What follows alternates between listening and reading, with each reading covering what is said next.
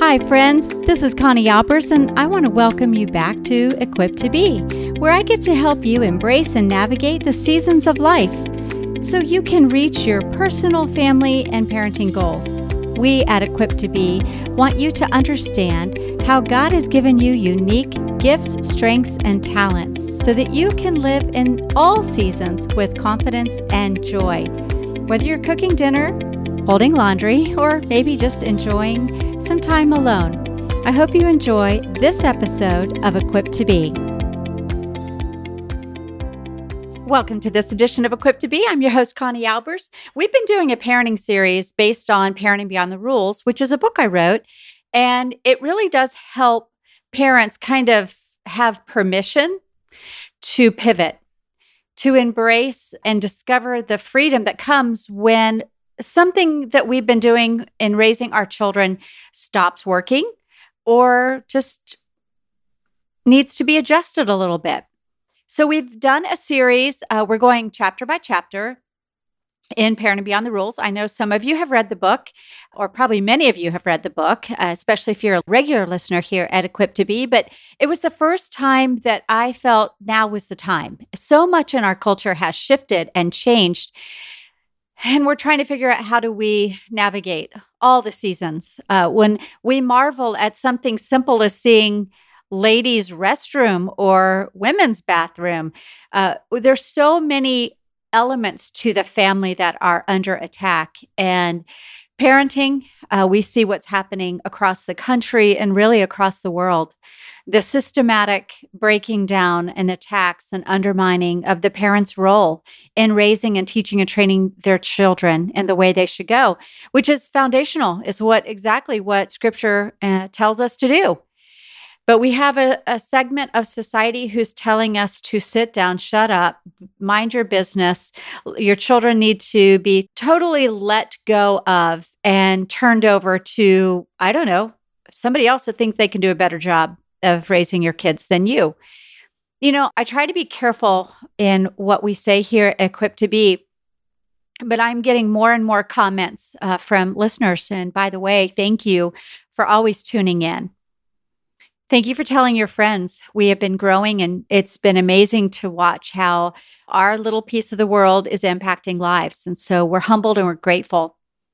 But this lesson last week, uh, we the episode was on listening, and this one we're going to be about monitoring your mouth. I mean, that's straight out of the book, "Quit Parenting Beyond the Rules," and words. Oh my goodness, you know, your words uh, do two things: we either build up or we tear down.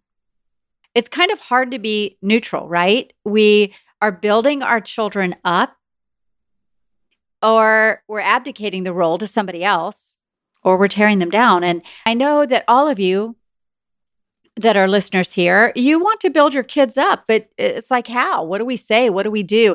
That's going to be our focus on this edition of Equipped to Be. So stick around. I know you're going to enjoy this segment. So when I think about when I was writing Parenting Beyond the Rules, you know, I'm a mother of five. All the kids have grown. We have three that are married. We have a grandbaby and one on the way that will be here, you know, and uh, soon. She's five months pregnant. And words, you know, when your children are little, uh, what you say, and as I titled the chapter, monitor your mouth.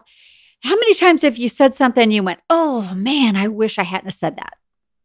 Or how many times did your child do something and without thinking you reacted? And maybe it wasn't a pleasant reaction. Maybe you snapped at them. Maybe your first reaction is, I've told you a thousand times, stop doing that. And it happens again, and you have the same reaction. I know. I mean, that's why I wrote Parenting Beyond the Rules. People have often said, Why didn't you write this book when you were in the middle of it? Because I was in the middle of it. And that's not when God wanted me to write this book. But words are powerful, aren't they? Words are powerful. How we use them, how we construct that phrase, that sentence, that reaction, that response? Do we soothe and calm and comfort? Do we criticize? Do we correct? Do we shame or marginalize? Do we get sarcastic? Our words have power. And we need to be very aware that the words that we speak, oh, they've got to land in a tender place of your child's heart. That's not always easy, is it, friends?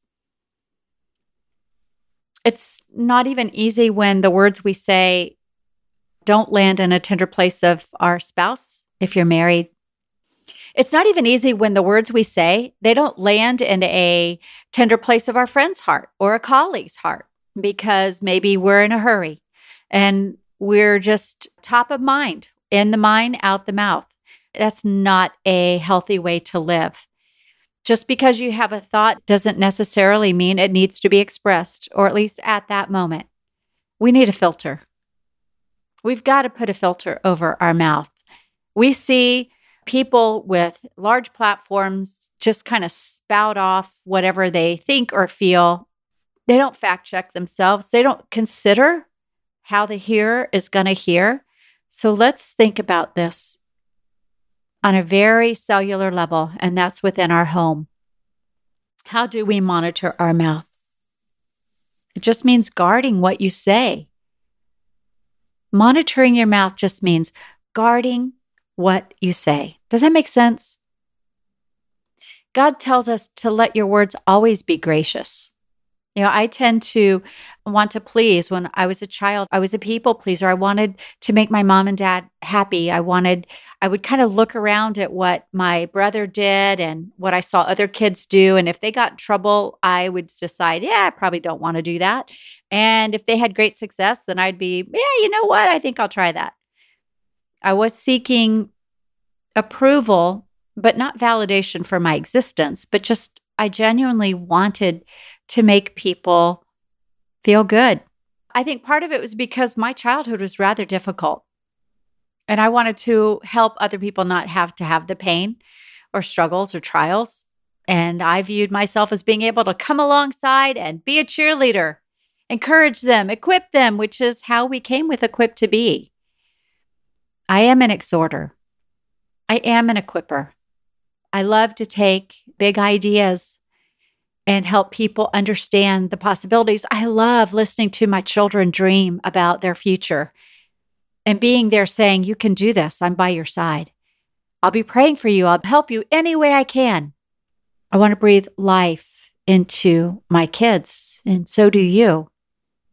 Because the thing we have to realize is it's not always what we say, it's how we say it. Makes all the difference in the world. And you know, you know exactly what I'm talking about. If we pause long enough to think about the person that's hearing the words come out of our mouth, and we think about how are they going to hear those words, guess what happens? We will rephrase them. We will be careful to construct the right words in the right order with the right tone so that when they come out of our mouth, and they travel through the grid of another person's filter system with what they hear us say. And then it lands. It lands in that place that's received. Because we can say things and our kids tune us out, turn us off, ignore us, shut down, do the exact opposite. That does happen. It happens to you. How many times have somebody said something to you and you didn't necessarily go, Oh, thank you for such wisdom you just shared with me after you just cut me down? No, we don't react that way. Our children don't either. That's why I think monitoring our mouth is probably one of the most, besides listening, critical things that we can do in our children's life because our words have the power to build up or tear down. And beings, there's so much power in them. Why not use them wisely? Why not pause long enough? Why not, instead of giving a curt, short, I've already told you that. Don't ask me again. Why don't we consider a pause and say, okay, I see you, child. I know how you think. I know how you process the world around you. Let me phrase it this way. We've talked about when our children want to talk, being available to listen. And sometimes getting our kids to talk takes uh, some great effort, especially if there's a wall built up because maybe they don't trust you to share, uh, maybe because you might make fun of them or mock. And it's hard to imagine that you would ever do that to your children, but it does happen. And you kind of go away going, Why did I do that? Why did I say that? I wanted to encourage them, and I actually did the exact opposite. When we think about monitoring our mouth and the words that come out of them, we have to get this vision in our mind about breathing life. I want to breathe life into you. I want to be that wind that kind of helps lift you up because there's voices out there that are constantly attacking and marginalizing and criticizing and berating our kids. But we want our voice, the voice when we speak to our children, our children to turn, to react, to respond in a tender way. Oh, she's for me. Oh, dad, he's there for me. That doesn't mean we can't cut up and have, you know, some fun conversations because there are some children who will do or say things because they want to make people laugh. And sometimes they cross the line and they realize later that they actually hurt somebody with their words. And that happens with us too. We're trying to be kidding around and maybe making light of something, not intentionally wanting to hurt, but it doesn't land well. So when we think about breathing life into our children, this is important for us to ask ourselves Are the words we're about to say going to build them up? Are they going to hear what we're saying? Is it the right time to say this particular word at this moment? Or should I just tuck it away? And when we have a moment a little bit later, I can come back to this. So often, that's what we need to do as parents tuck those little comments away to a time where it's a little more appropriate, or maybe it'll be received better always let your words communicate worth or value. Now, we're not talking about a participatory trophy where everybody is awarded the same thing. That's not what I'm talking about. I'm talking about truly communicating worth and value. As a mother of five, I'm going to tell you, sometimes that is really, really hard because what you say to one child may bounce right off of their back because they're just oblivious to whatever you're saying anyway and some are highly sensitive. That doesn't mean that they're overly sensitive and dramatic. It means that your words carry a greater weight than with some of your other kids. And how do we manage? How do we communicate worth and value? Know your child. Be their greatest cheerleader and make sure they know you are. And that's by literally telling them, hey, you know what?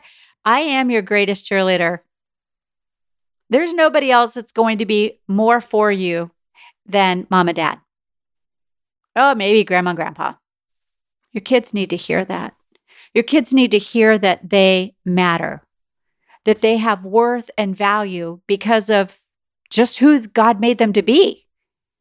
Your kids need to know they have worth and value within the home, that without them in your home, your family would have a void. Something would be missing. It's their their little idiosyncrasies, their little quirks, the way they load the dishwasher, if you have a dishwasher, the way they fold a towel, even though you've told them 16 times, this is how we fold a towel, they still want to be creative and fold it a different way.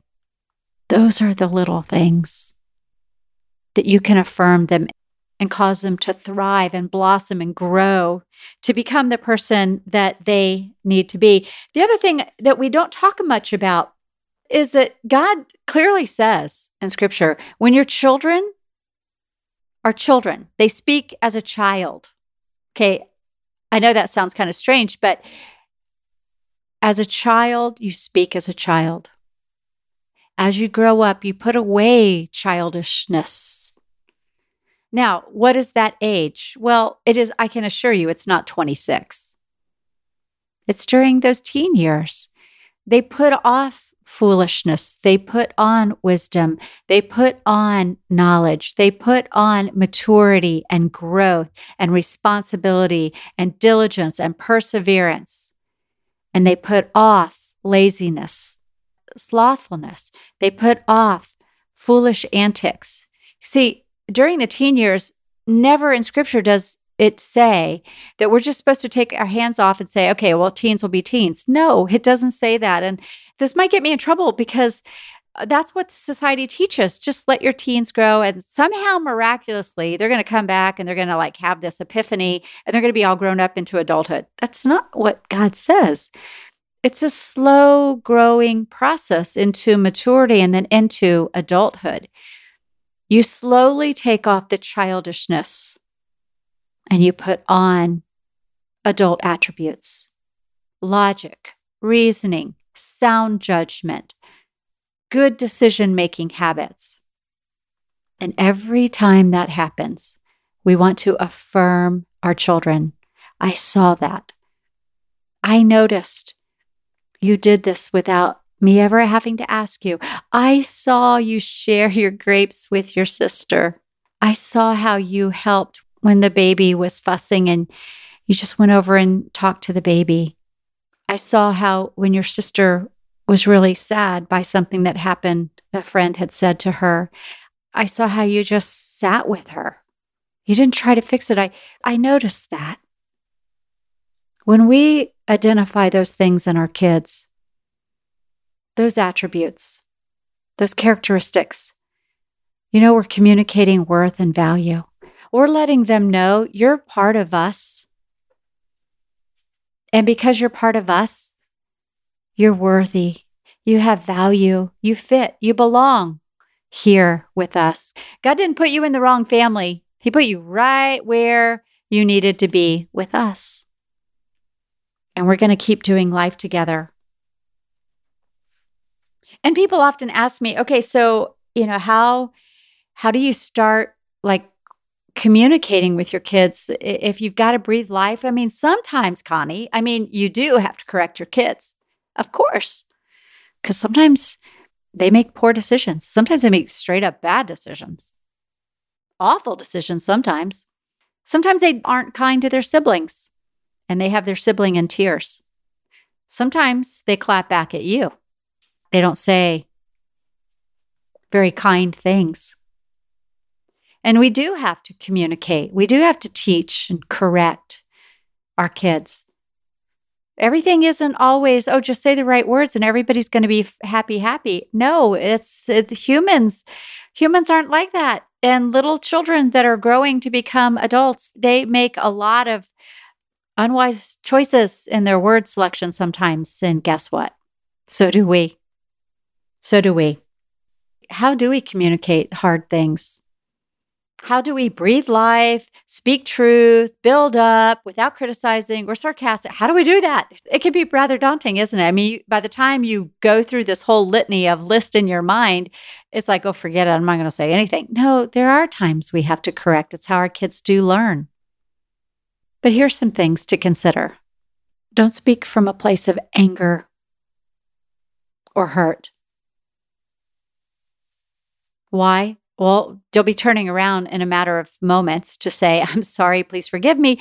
But by then, the other person's already wounded. And then you have to take a lot more time to try to undo the damage that was caused because you were angry or you hurt your child, which we don't want to do. Don't have that conversation. Don't go to rebuke a child, teach, or correct them when you're angry just settle down, take some time, step away. Hey, you know what, sweetie? We're, uh, mom's got to think about this. Mom needs to do some praying.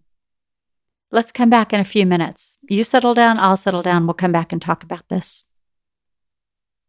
Maybe you have a family meeting if it's, if it's something reoccurring and you have tried all the different approaches and nothing's working. Okay, then then you may have to to have a family meeting and address it in a different way, a little more firm with a little more consequence, or get to the heart of what's really going on. If you do need to have those conversations, make sure you're free from distraction. Put that cell phone away. Don't let it ping or blink, you or your kids, so that there is no distraction. You can look in each other's eyes. That's becoming a rather lost skill because everybody's glued to a screen. I was recently on vacation and oh my goodness. I mean, people were at this wonderful place and the whole family would be lined up in a row chairs and the whole family, because we went over to the beach, and the whole family eh, with the ocean in front of them and they're all lined up with the frisbees and the footballs and the snacks all by the chairs. And literally, all the teens and adults would be on a cell phone, smiling, usually at their cell phone. And the little kids would be sitting in front of them, playing in the sand, longing to be seen, to have maybe the eyes drawn to them. I see this frequently, and I know you do too. Maybe it happens at your house on a regular basis. If you really have to have those hard conversations, don't accuse. Don't accuse. Always think there's got to be another side to the story that I don't know. So never start off trying to have some of these conversations that need to be had accusing your children. Go on a fact finding mission first. And fact finding doesn't mean interrogation, because accusation and interrogation both have negative connotations to them. The goal here is to get to the why. Why did that child say or do what they did? Repeat it back.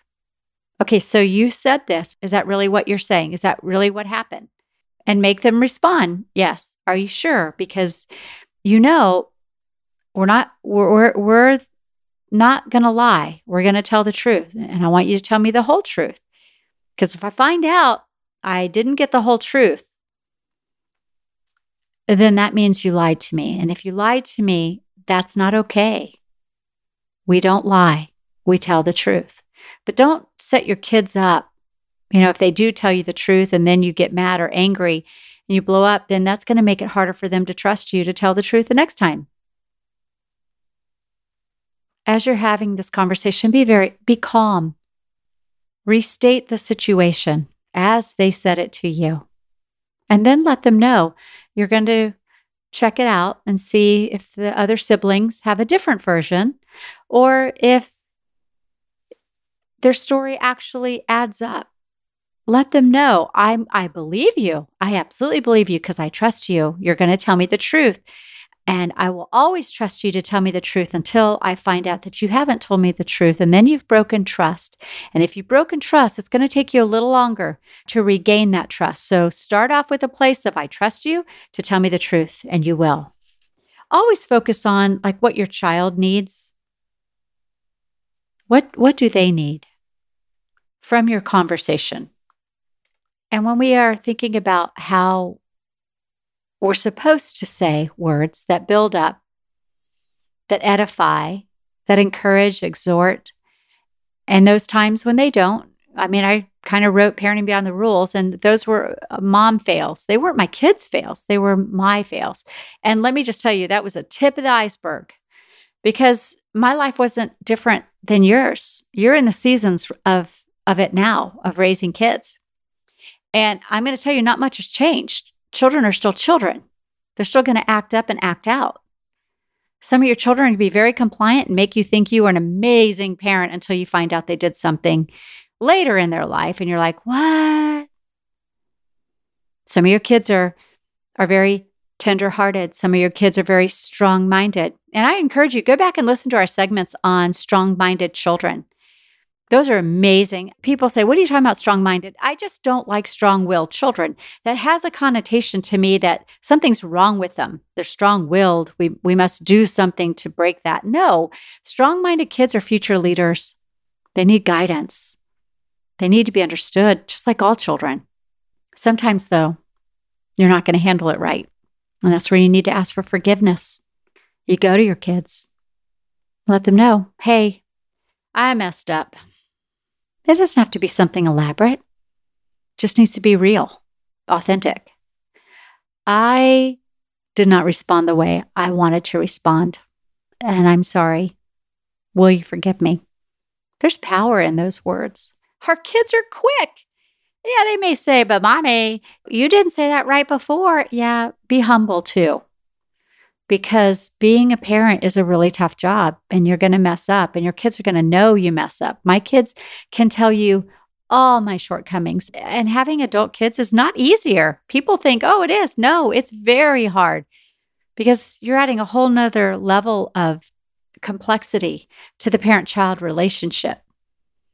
You have to be just as careful. I don't care if you have a little baby, an elementary school, a middle schooler, or you have teens or tweens or college kids, or in my case, adult children.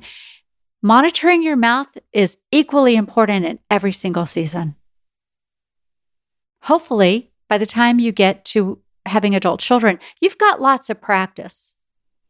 But I still am saying to someone, because there's 10 of us, I'm sorry, that didn't come out right. Will you forgive me? There's power in that. you know what it shows them? They're still valuable, they're still worthy, that you still care about your relationship and how you're speaking to them. And it frees them up when they do something, which they will, to come back to you with the exact same thing and say, I'm really sorry. I was cutting up too much at the dinner table, which is in our case, that's kind of like a, a frequently thing. I mean, everybody cuts up. Somebody usually crosses the line and somebody gets their feelings hurt because maybe it just wasn't a good day for you to rib on them in a certain way, you know, just kind of like, it's okay to cut up as long as the motive isn't to cut down, to hurt, harm, or wound. But you do have to be very careful, it takes great skill. And it's rare that a child will have such great skill. And to be honest with you, it's rare that an adult will have such great skill because you just never know what's going on in the heart of another person. So, as we wrap up this segment, I want to encourage you to be mindful of the words that you say. I want you to be mindful that your words have power, enormous power, and that your kids are learning from you how to monitor their own mouth, how to have grace, decorum, tact, how to use words skillfully, how to have the other person walk away and feel edified and built up and not marginalized or put down. And that's across the board. That doesn't even matter if it's your child or whoever it is. We don't ever want to do that. And if we do, we want to immediately come back with those powerful words. You know, I, I meant to say this. My heart was for it to be received like that, but I don't think it landed right. Will you please forgive me? So remember, if you pause if you think about the child you're speaking to and how they're going to hear what you say, then formulate and craft those responses in that way and not to speak up and react in anger. Settle it down, keep it calm, remove distractions, breathe life, build up. And when you don't, ask for forgiveness. Because the goal, my friends, it's like everything. The goal is to resolve the disagreement. The goal is to resolve the conflict. And the ultimate goal is to cultivate a rich relationship, one that's based on truth and trust and love, respect, care. That's what it's built on. And that's what we're able to do.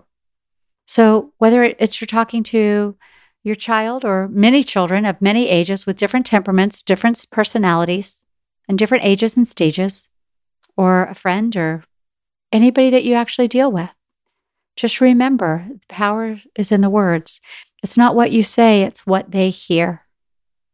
And you have the power to make sure what you say is said in a way that others hear the heart behind it, that the motive is, I'm for you, I'm with you. I am your greatest cheerleader. I will be there for you, cheering you on, supporting you, and equipping you for whatever next steps you have available before you. I hope you've enjoyed this episode of Monitoring Your Mouth, the power of words, the life giving power of words. I hope you join us next week as we dive into yet another chapter. We're coming to the end of our series on parenting beyond the rules. I hope it's been a blessing. Make sure if you have any questions, shoot them over to contact at conniealbers.com. We love getting your feedback. We love hearing from you. And if you would, just leave us a review over uh, wherever you're listening to the podcast. It does help as the algorithm gods over at these wonderful tech companies, you know, they do rank those. So we appreciate the reviews that you leave. If you leave a five star review, we so appreciate that. It makes all the difference. We appreciate you. We're here for you, not for us. It's to help you uh, because you are equipped to be a doer of God's word, and what God's given you, He will equip you to fulfill for His glory and not your own. So make it a great day, and we'll see you next week. Well, that wraps up this episode of Equipped to Be. If you enjoyed this show, please share it with a friend or family member and hit subscribe so you don't miss a show. And thank you again for joining me. Remember that we are equipped for every season of life.